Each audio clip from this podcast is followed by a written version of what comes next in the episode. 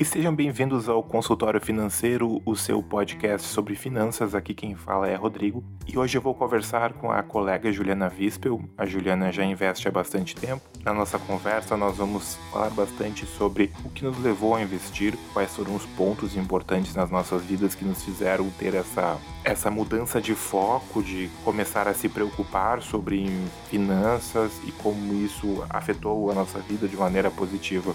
Apenas lembrando que nem eu nem a Juliana queremos recomendar em nenhuma corretora, nenhum investimento específico, nenhum curso.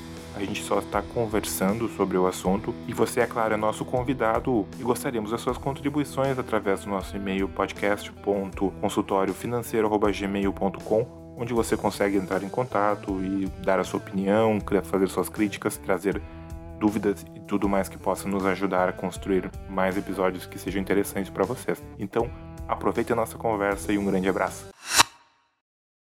Então, nosso segundo episódio do podcast, nossa primeira entrevista. Hoje estou recebendo aqui comigo virtualmente a Juliana. Juliana é uma colega já de longa data, uma grande amiga e uma investidora há bastante tempo. E hoje nosso objetivo na nossa conversa vai ser contar um pouco mais das nossas experiências com investimentos, como é que a gente começou a entrar nesse mundo de investimentos, o que que nos fez fazer isso, sobre essa parte realmente mais de das nossas intenções em investir e por que que a gente acha isso importante.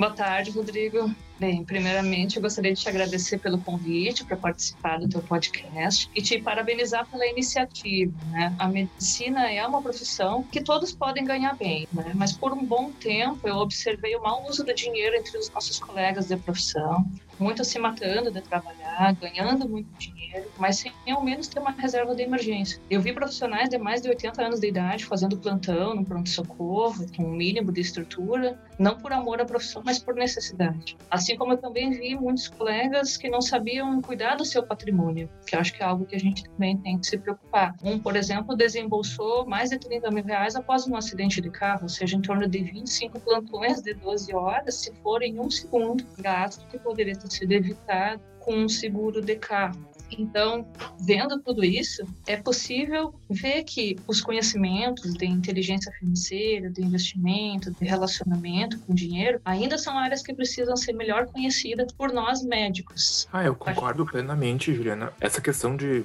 do pessoal de 80 anos fazendo plantão médico é complicado.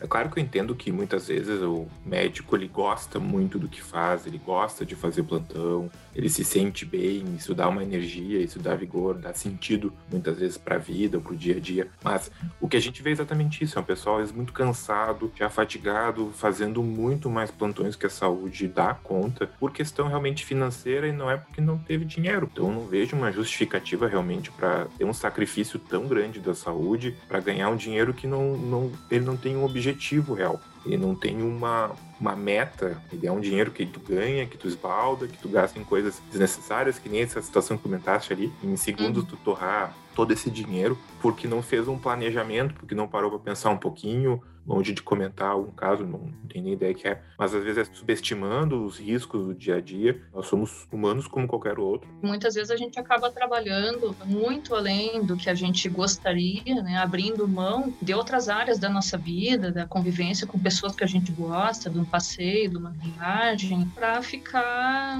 alimentando determinadas coisas ou gastando um dinheiro desnecessariamente ou de forma errada não sabendo investir, não sabendo fazer um bom proveito daquilo que a gente consegue obter com o nosso trabalho. Né? A gente tem que lembrar que tempo, energia, dinheiro, isso tudo está relacionado. Tá? O nosso, nosso tempo de trabalho, ele é a nossa energia. Então, o que tu vai gastar ali em determinada coisa é o tempo que tu gastou trabalhando. Vai comprar um carro novo, aquilo tudo foi um tempo tal de, de plantões, de consultas que tu fez e tem que ser considerado. É interessante a gente ver dessa forma para nos ajudar a lidar melhor com o dinheiro e valorizar o trabalho da gente. Concordo plenamente, sim. Realmente, para o tempo é dinheiro e dinheiro é tempo e, e essa é uma, é uma relação que não tem como a gente dividir. Todo tempo trabalho, todo sofrimento, todo estresse nosso que a gente converte em dinheiro Dá para discutir se é pouco, se é muito, mas todo esse sofrimento que é convertido em dinheiro precisa ser usado de uma maneira inteligente. A gente tem que ter um porquê da gente receber esse dinheiro, é claro, além de, da sobrevivência, isso a gente não está falando, alimentação, saúde, segurança, ter um teto, mas também esse dinheiro ele tem que ser usado a nosso favor. Muitos de nós somos profissionais liberais, nós somos autônomos e hoje em dia ainda mais com a situação da previdência, INSS, que cada vez a gente teme mais que ela não dê mais conta do recado no futuro, que a gente não consiga usufruir do valor que a gente contribui mensalmente. A gente tem que ter um porquê a gente recebe o nosso salário e isso também, é claro, facilita muito quando a gente começa a ter uma mentalidade de que, ah, eu preciso fazer esse dinheiro, trabalhar para mim, para não ter uma necessidade no futuro, para eu não ficar gastando realmente em coisas que são supérfluas, coisas desnecessárias, ou se eu for gastar, gastar no momento inteligente, que eu não tenha que pagar mais do que eu deveria pagar, fazer um financiamento de um carro, onde você poderia pagar mais barato ele à vista e pensar melhor se é o que você uhum. realmente quer. Então acho que é importante a gente ter um porquê de investir. Sim, fazer um planejamento com esse dinheiro, com certeza. Eu, pessoalmente, o meu meu porquê de investir foi no final da residência, quando comecei a trabalhar como reumatologista. Por mais que ganhei muito mais dinheiro do que eu recebia na residência, eu não sabia administrar esse dinheiro, não sabia otimizar esse dinheiro. Eu comecei a gastar em coisas não tão interessantes, tão necessárias. Comecei a ter uma dívida maior no cartão de crédito. Eu ia ganhando mais dinheiro, ia gastando mais dinheiro. Isso nos meus primeiros tempos de reumatologista, bem frustrante. Não me sobrava dinheiro nunca. Eu, pá, trabalho, trabalho, trabalho, não recebo de volta, não eu achava que ter uma poupança ali com X mil reais era uma meta de investimento. Então, para mim, o meu início de carreira penei um pouquinho, assim, até entender que eu deveria ter um planejamento, eu deveria pensar melhor no que eu ia fazer com esse dinheiro que eu recebo. E é, para você, tendo um planejamento e um controle melhor sobre o dinheiro, isso traz muita tranquilidade e menos estresse, né, Rodrigo? Acho que isso é extremamente importante nos dias de hoje. Ah, eu concordo. Tu tem uma, quando a gente fala, você comentou da reserva de emergência. Para mim, hoje em dia, eu não me vejo sem uma reserva de emergência. Eu não me vejo ah, sem um valor ali guardadinho num canto, se eu me acontecer alguma coisa, eu possa pegar esse dinheiro e possa dar conta da minha dívida. A gente pode, às vezes, não ter uma dívida no cartão, mas tem a dívida de um aluguel, do financiamento, tu tem a dívida da conta de luz, de telefone, de internet. Uma dívida inesperada que pode aparecer, a gente nunca sabe, né? Claro, mas até o pessoal se esquece que quando tu bate num carro de outra pessoa, muitas vezes tu pode ser o responsável e tu vai ter que arcar com aquilo. Ali era uma questão de proteção do patrimônio dele, né? Então são prioridades. Às vezes tu olha, ah, é 1.500, é 2.000 reais um seguro, é muito caro, não vou pagar. Mas olha só o quanto ele poderia ter economizado. Né? A gente, quando começa a pensar em investir, é importante a gente começar a ter uma ideia do porquê. Realmente só guardar dinheiro numa poupança, só jogar dinheiro num canto, seja qual investimento for. Eu acho uhum. que não uhum. funciona, para mim não funciona. Quando eu fiz isso, já vou juntar dinheiro, vou melhorar minha poupança, quero. Na minha época, minha meta era 10 mil reais. Queria ter os 10 uhum. mil reais na poupança. Não, mas não tinha um porquê, era, 10, era ter para ter. Eu nunca chegava nos 10 mil, acontecia alguma coisa, eu tinha que tirar esse dinheiro. Era uma coisa assim, muito sentido. Depois, quando eu comecei a ter um sentido para mim, ah, eu, eu quero ter esse dinheiro porque eu quero me aposentar bem, eu quero manter minha Isso. qualidade de vida, eu quero comprar uma casa, eu quero, seja o que for, tá? Quer trocar o carro, ok? Mas tu ter isso é. em mente, né? E esse objetivo não só ligado a bens materiais, mas isso aí, como tu falou, de buscar uma qualidade de vida, buscar uma, uma liberdade financeira no futuro. Vai chegar um momento da nossa vida que a gente vai querer diminuir o ritmo, pelo menos, e aí tu vai ter mais tranquilidade. Eu, eu foco bastante nisso, nesse longo prazo. Eu acho que é bem importante, Rodrigo. É, eu acho que essa questão realmente de longo prazo, eu acho super bacana. Conversei já com vários colegas sobre essas questões financeiras e uma coisa que o pessoal me traz bastante é a dúvida sobre a aposentadoria. Não é algo que eu esperava quando eu começo a conversar com o pessoal, ah, o que tu quer aprender sobre investimento? E assim, ó, muitas pessoas me perguntando, ah, o que tu pode me dizer de aposentadoria? O que é uma previdência privada? Vale a pena? O INSS, é, vale a, a gente tem que chegar no teto máximo? É interessante, uhum. não é? Uhum. As pessoas, elas estão começando, os médicos, pelo menos, a se preocupar mais com isso. Pelo menos as novas gerações, eu tenho visto isso mais. Acho que uma preocupação sobre o investimento, talvez por isso, talvez por ter algumas experiências que a gente tem de colegas que mais velhos que estão em sofrimento de trabalhar tanto para não sair do lugar. É, bem isso, Rodrigo. É, eu venho de uma família que sempre foi de poupar e tal, me ensinou a poupar, mas conhecimentos bem limitados, a poupança e imóveis apenas, né? E aí eu comecei me interessar, inicialmente o meu primeiro investimento foi a poupança, né? Logo após o meu primeiro salário em 2011, quando eu comecei a trabalhar então numa UBS no interior, fazia plantões também. E naquela época o meu objetivo maior era comprar um carro, que seria um dos meus meios de trabalho, né? E também para o meu conforto.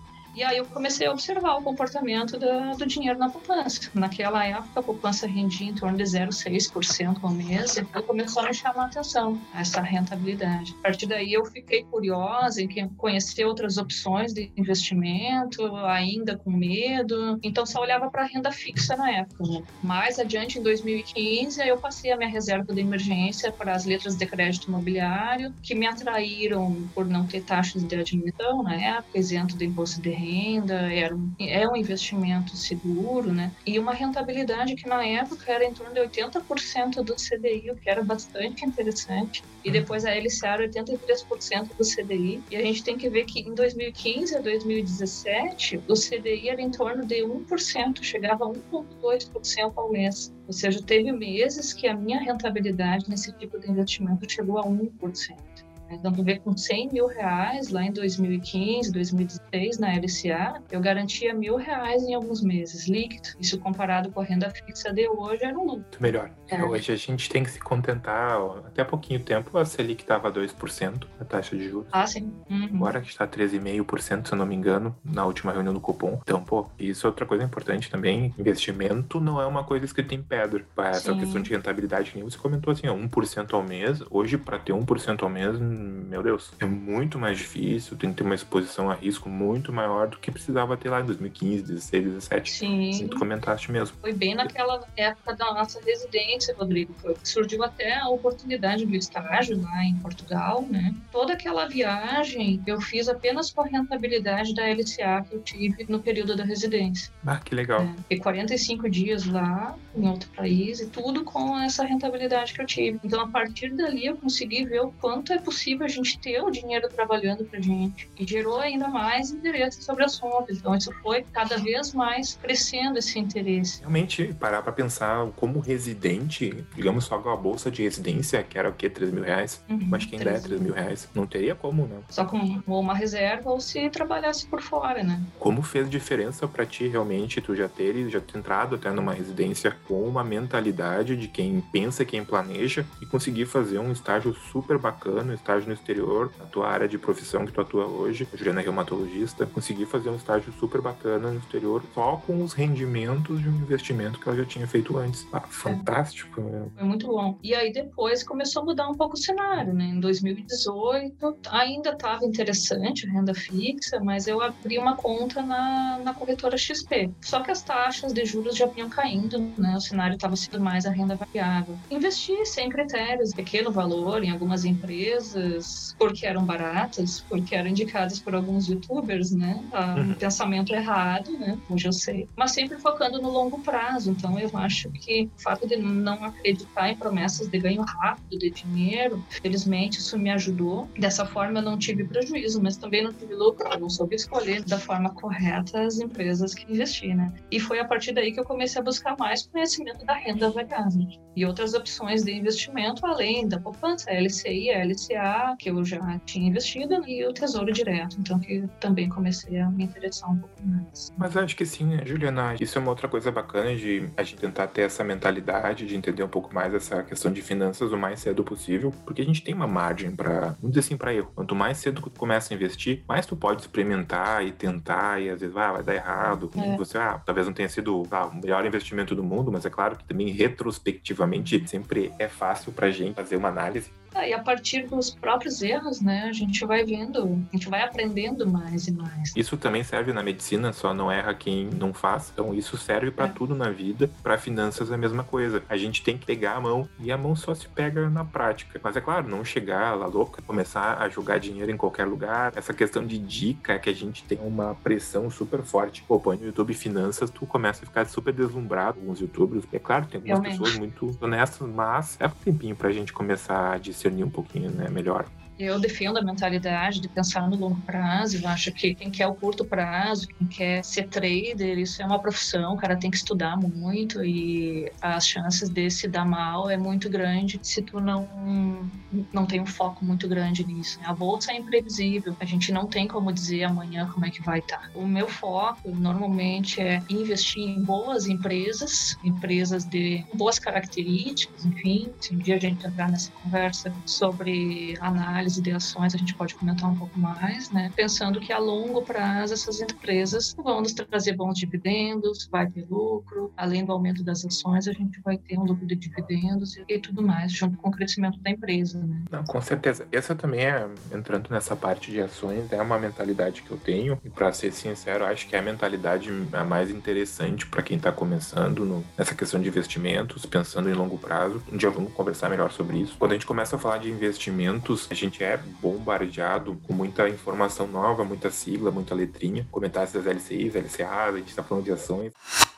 Falando nisso, Juliana, como é que tu costuma organizar os teus investimentos hoje em dia, agora que tu já tem o maior conhecimento, tu já está há 5, 6 anos investindo, como é que hoje em dia tu faz essa organização? Eu costumo fazer assim, Rodrigo, até para as pessoas que eu já ajudei também a organizar, né? Pelas coisas que eu já li e tudo mais, dividir o patrimônio total 50% em renda fixa, 50% em renda variável. Dentro da renda fixa, ter a reserva de emergência num investimento que tenha liquidez e segurança. Um exemplo é o Tesouro Selic, ele não vai ter boa rentabilidade, mas para a reserva de emergência, a gente foca na liquidez, na segurança. A outra parte, por exemplo, eu deixo deixo no Tesouro IPCA 2035, que eu aporto todo mês um pouco, e os outros 50% de todo o patrimônio na renda variável. E aí eu divido entre ações e fundos de investimento imobiliário, sempre tentando fazer um equilíbrio. Né? Aumenta mais de um lado, diminuiu de um lado, tu aporta mais do, daquele lado, sempre tentando manter o equilíbrio. Então, 50% renda fixa, 50% renda variável, e aí eu divido dentro da renda variável 50% ações, 50% FIs, e na renda fixa a reserva de emergência, algum outro investimento. Claro que a gente tem muitas outras opções de investimentos, né? Eu restringi os meus investimentos a tesouro direto o Tesouro Selic, Tesouro IPCA, ações e FIs. Eu tenho uma pequena quantia numa previdência privada que foi aberto lá logo que eu terminei a faculdade, mas acho que é algo para a gente conversar em, em outro momento. Uhum. É, acho que essa questão de previdência privada, isso realmente rende até um, um episódio sozinho sobre é, ela. É, tem que ser só um episódio sobre isso. Eu ainda tenho minhas dúvidas, uhum. assim, algumas coisas favoráveis, ah, muitas contra, né? Uhum. Mas como tá lá o dinheiro, se eu fosse retirar agora, ia ter que pagar muito imposto de renda. Então... Eu acho que essa questão realmente da previdência privada, ela gera bastante questão na gente, porque quando tu começa a aprender a manejar, quem gosta, é claro, de estudar sobre investimento, acaba querendo fazer por si só, não ter que pagar as taxas de administração, as, as taxas acima do benchmark, dependendo uhum. de qual é o fundo. Uhum. Então, acho que é até por isso. Eu gosto muito, eu sei que tu também gosta bastante de, dessa questão de investimento, de estudar. Então, pra gente sempre também já é uma coisinha assim, bah, vou pagar uma taxa pra alguém fazer algo que eu gosto de fazer, que eu sei fazer, que eu quero fazer, e que vai tomar decisões é. talvez não, eu não concorde. Uhum. Eu te entendo. É, e hoje a gente tem, por exemplo, ali o Tesouro IPCA, ele te protege da inflação, né? Tem várias vantagens. A minha previdência privada, o meu fundo atual, a rentabilidade é muito pequena. Mas, eu... enfim, eu acho que é outro momento para a gente conversar sobre isso. Sim.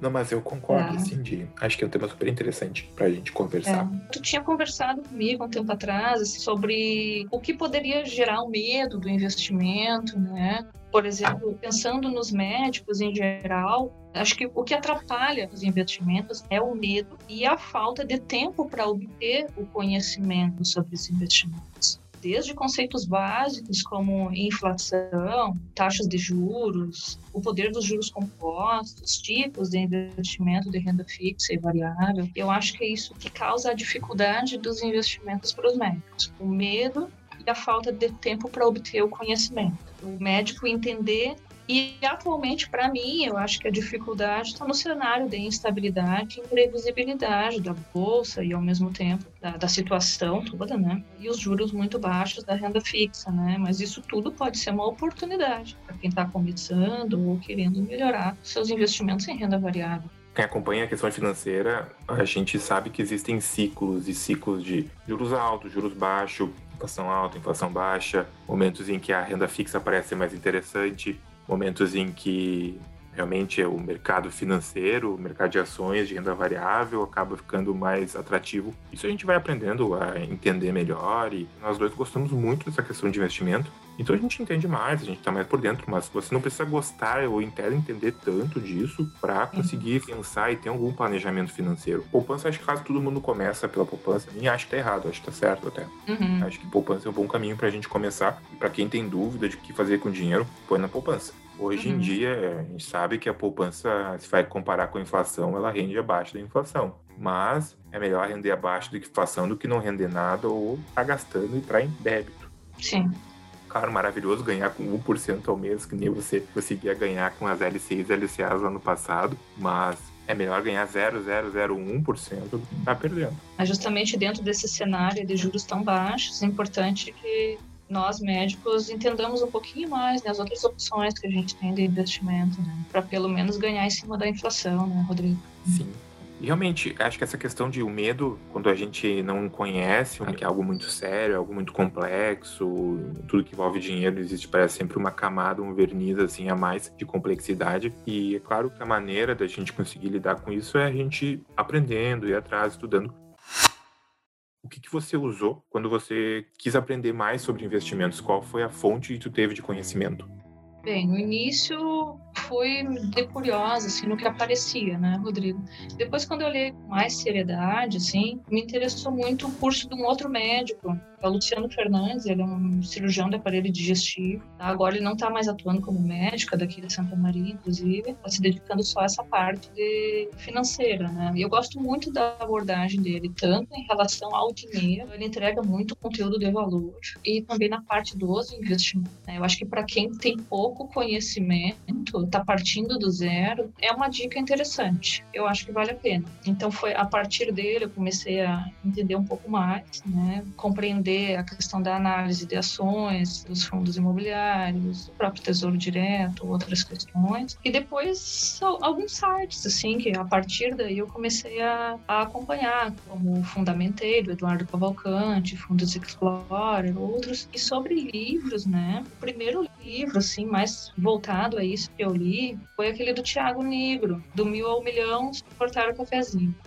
tá em tudo que é livraria. Né? Uhum. Mas ele é interessante para quem realmente está partindo do zero, porque ele, ele abriu a minha mente para várias coisas, tanto na relação dinheiro quanto em alguns conceitos básicos, assim, que a gente às vezes não sabe. Como eu falei ali, é tanto a questão dos juros compostos, quanto definições de partes, enfim. Isso foi bem interessante, né? E aí depois tem vários outros livros que o pessoal dessa parte financeira orienta, que fala mais dos hábitos de como lidar com dinheiro, né? Os segredos da mente milionária, o jeito Harvard de ser feliz, que eu adorei, um ótimo uhum. livro, fala sobre sucesso e felicidade, Os Sete Hábitos das Pessoas Altamente Eficazes, entre muitos outros. Mas eu acho que quem está começando do zero, que acredito que seja a maioria dos nossos colegas que estão nos ouvindo, tem que buscar uma coisa básica inicialmente. Né? Não adianta querer ir para o curso lá mais aprofundado, eu acho que deveria partir de uma leitura mais básica. Primeiro, ler também sobre essa questão da relação com o dinheiro, os hábitos com o dinheiro. Se a gente não abordar essa parte, parte, a gente não vai ter sucesso ali na frente nos investimentos. Então não adianta você ser um gastador, ser compulsivo e tudo mais, ter pouco dinheiro para aplicar ou querer compensar isso em ações ou fundos de investimento. Não seria interessante, né? Não, concordo. Acho que antes de a gente começar a pensar o que fazer com dinheiro, a gente deveria começar a pensar como fazer dinheiro. Talvez a gente entre naquela quem leu o Pai Rico, Pai Pobre, tem várias uhum. coisas legais naquele livro. É um que eu pessoalmente gosto, um dos Sim. primeiros livros que eu li, que começou também a mexer na minha mentalidade de investidor. Ele fala, né, do, da corrida dos ratos, tá andando num labirinto, andando num circo, que tu nunca vai para frente, tu vai estar tá sempre rodando, rodando, rodando naquilo e a tua vida nunca vai sair do lugar. Eu acho que nós médicos temos muita facilidade para ficar nessa corrida dos ratos de fazer uma dívida, faz mais um plantão, aumenta a dívida, faz outro plantão de estar tá sempre compensando. É fácil pra gente né, fazer um trabalho extra, vai lá, faz um plantão, ganha aquele valor, vai trabalhando mais, gasta mais, trabalha mais, gasta mais, mas quando vê não tem nada de concreto na vida. É tudo gasto uhum. em coisas mais supérfluas. E realmente eu acho que até antes de a gente falar mais de investimentos, tem que primeiro coordenar melhor a nossa vida financeira, coordenar melhor os nossos gastos, como a gente lida com o nosso tempo, como a gente lida com o nosso trabalho. Verdade. Uhum. Eu acho bacanamente para iniciantes a questão de realmente seguir canais, livros também que falem sobre o beabá, não tentar partir para técnicas maravilhosas, milagrosas e desde já não existe. Se tivesse uma coisa que tivesse dinheiro fácil, sem esforço, todo mundo faria, ninguém teria problema com dinheiro. Tem gente que ainda acha a gente com essas taxas de Selic, taxa básica de juros tão ruinzinha que nem tá agora, tem gente que acha que vai conseguir ganhar lá 50%, 100% em seis meses de rentabilidade, isso não existe. Não, não tem, não tem. E é aquilo que eu falei, né? É rentabilidade, segurança e liquidez. A gente pode ganhar na rentabilidade do lado, mas a gente não vai ter a segurança, por exemplo. Alguma coisa a gente vai ter que abrir um pouco a mão. Por exemplo, a gente quer segurança e liquidez para nossa reserva de emergência, né? Infelizmente, a gente não vai ter a rentabilidade. Os lugares para se deixar a reserva de emergência, o ideal seria na poupança, Tesouro Selic, a própria letra de crédito, LCI LCA, elas têm um tempo de carência, né? Então ela já não tem uma boa liquidez. Então a gente, na hora de escolher um investimento, tu vai buscar muita rentabilidade, um ganho fácil, mas tu vai perder lá na segurança, né? Existe esse triângulo, liquidez, rentabilidade e risco. Então, realmente, acho que tem uma, uma, utilidade prática. A gente vai ficando cada vez com menos medo quando a gente vai conhecendo, vai entendendo. E para mim é fundamental a gente ter realmente uma educação financeira básica. Até fico contente porque eu soube que entrou nos currículos básicos cadeira de educação financeira nos colégios. Ah, isso é muito bom. Então, Sim. talvez as novas gerações já cheguem na vida adulta já vendo mais do que nós, do que eu aprendi, do que você aprendeu também. Eu também só aprendi com a minha família, meu pai me ensinou bastante. Mas, é claro, existia uma limitação de conhecimento da época. É, e essa esses, novos investimentos, por exemplo, os fundos de investimento imobiliário, né, que são bons investimentos na renda variável, coisas que começaram a ser mais divulgadas e surgiram ah, mais recentemente. E a gente tem então, essa questão de imóveis, isso ainda eu vejo de médicos assim, ah, primeira coisa a fazer, primeira, claro, é sempre trocar o carro, comprar carro. Uhum. Faz parte, né? Ainda mais, hoje em dia, aqui em cidades maiores, a gente tem Uber, tem né, esses aplicativos de transporte, mas antes não tinha. É. E fazer plantão longe, complicado realmente sem um carro, eu entendo. Entendo o motivo para ter um carro médico, ainda mais o médico início de formação, que faz plantão em um monte de lugar, quando depende do sistema de ônibus, de transporte coletivo, às vezes dificulta. Uhum. Às vezes até pode impedir, é. assim, de fazer alguns tipos de plantão. Mas é claro, a gente fala de ter uma educação uma consciência financeira para te não comprar um Porsche quando sai da faculdade. Não dá pra gente gastar mais do que pode em algo que vai ser um luxo quando a gente não tem condições de ter um luxo. Quando a gente tá começando a nossa vida financeira, talvez seja uma das coisas mais importantes, só do pessoal já começar a ter uma consciência disso, já poupa muito problema que vai ter logo de cara, assim, de um financiamento, um consórcio, e ficar lá obrigado a fazer plantão, senão não consegue pagar é essa questão do hábito, né? Se a gente não mudar a mente, não adianta a gente ir direto lá para os investimentos, né? mudar a mente também, né? a relação com o dinheiro. São essas questões realmente, quando nós médicos começamos a pensar em investimento, a gente começa a entrar realmente nessa coisa mágica de dinheiro, tem que lembrar sempre do básico, a gente tem que entender e tem que aprender o básico, que nem medicina, quer ser cirurgião, quer fazer uma cirurgia super ultra complexa, mas se tu não sabe uma anatomia, se tu não sabe cuidado com o paciente, se tu não entende um código de ética, não sabe como lidar com as pessoas, não vai dar certo. Correto. Então, a mesma coisa com finanças. E o objetivo realmente aqui nosso do, no podcast é começar, tanto que gente vai começar falando sobre coisas muito mais básicas, sobre questões às vezes até de economia, que pode parecer um pouco chatas. Vamos tentar, claro, falar de uma maneira mais amigável, mas isso é essencial, é importantíssimo ter uma conversa sobre o básico para a gente não trocar pé, os pés pelas mãos e entrar em, em, situações muito ruins de daí sim de perdas, gastar realmente, queimar horas da vida em algo que hum. não vai uhum. dar certo, de entrar no financiamento de um apartamento e depois não ter como pagar e ter que vender no meio e a gente está fazendo podcast como a gente pensa, quando a gente pensou, quando a gente quis começar a investir para isso, para ter realmente um guia, uma luz para quem ainda não pensou muito a respeito ou quem está começando ajudar a organizar né, o pensamento de alguns colegas. Ah, Rodrigo, então, novamente eu gostaria de te agradecer pelo convite. Eu, eu, gosto bastante de conversar sobre esse assunto, sabe, né? Eu espero ter ajudado a despertar o interesse e a curiosidade dos colegas. E a gente precisa ter em mente que tempo, energia, dinheiro, eles estão diretamente relacionados e que a ignorância financeira, ela tem um custo e pode ser um custo muito grande, né? O foco no longo prazo e na liberdade financeira, eu acho que é bastante importante. E para finalizar, assim, a gente tem que entender que não existe ninguém melhor do que nós mesmos para cuidar do nosso próprio dinheiro. Com certeza, não. Com certeza mesmo. Palavras muito sábias, Juliana. Só tenho a te agradecer pela nossa conversa, muito legal. Foi muito divertido também, eu adoro conversar sobre isso. Todos, é claro, nossos ouvintes, sintam-se à vontade para nos mandar um e-mail, para entrar em contato com a gente, para conversar também, para participar das nossas conversas diretamente, como a gente está fazendo pelo podcast, sejam por outros tipos de mensagem, para a gente conversar sobre assuntos do interesse que acham relevantes. E, mais uma vez, então, muito obrigado, Juliana. Um bom dia para ti. Eu que agradeço. Obrigada, Rodrigo. Bom dia também.